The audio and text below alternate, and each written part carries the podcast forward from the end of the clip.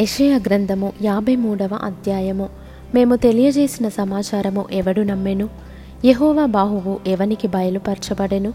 లేత మొక్కవలెను ఎండిన భూమిలో మొలిచిన మొక్కవలెను అతడు ఆయన ఎదుట పెరిగెను. అతనికి సురూపమైనను సొగసైనను లేదు. మనం అతని చూచి అపేక్షించున్నట్లుగా అతని అందు సురూపము లేదు. అతడు తృణీకరింపబడిన వాడును ఆయను. మనుషుల వలన విసర్జింపబడిన వాడును వ్యసనాక్రాంతుడుగాను వ్యాధిని అనుభవించిన వాడుగాను మనుషులు చూడనుల్లని వాడుగాను ఉండెను. అతడు తృణీకరింపబడిన వాడు గనుక మనము అతనిని ఎన్నిక చేయకపోతిమి.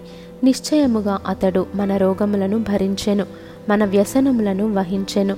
అయినను మొత్తబడిన వానిగాను దేవుని వలన బాధింపబడిన వానిగాను శ్రమనొందిన వానిగాను మనం అతనిని ఎంచితిమి.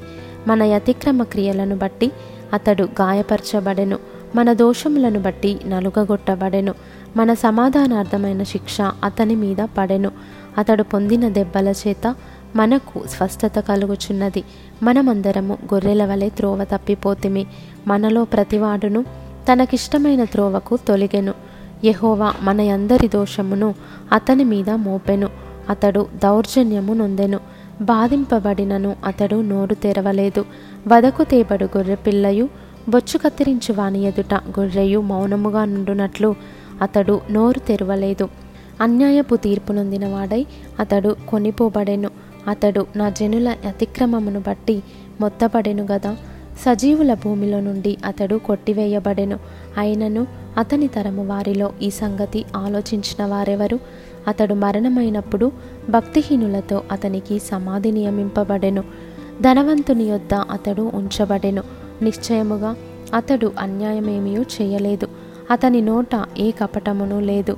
అతని నలుగగొట్టుటకు యెహోవాకు ఇష్టమాయెను. ఆయన అతనికి వ్యాధి కలుగజేసెను. అతడు తన్ను తానే అపరాధ పరిహారార్థ బలి చేయగా అతని సంతానము చూచును. అతడు దీర్ఘాయుష్మంతుడగును. యహోవా ఉద్దేశము అతని వలన సఫలమగును.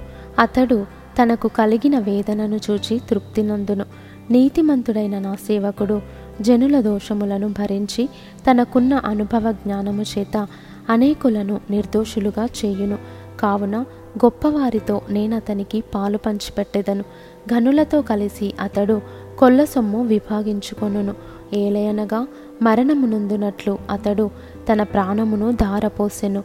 అతిక్రమము చేయు వారిలో ఎంచబడిన వాడాయను అనేకుల పాపమును భరించుచు తిరుగుబాటు చేసిన వారిని గూర్చి విజ్ఞాపనము చేసెను.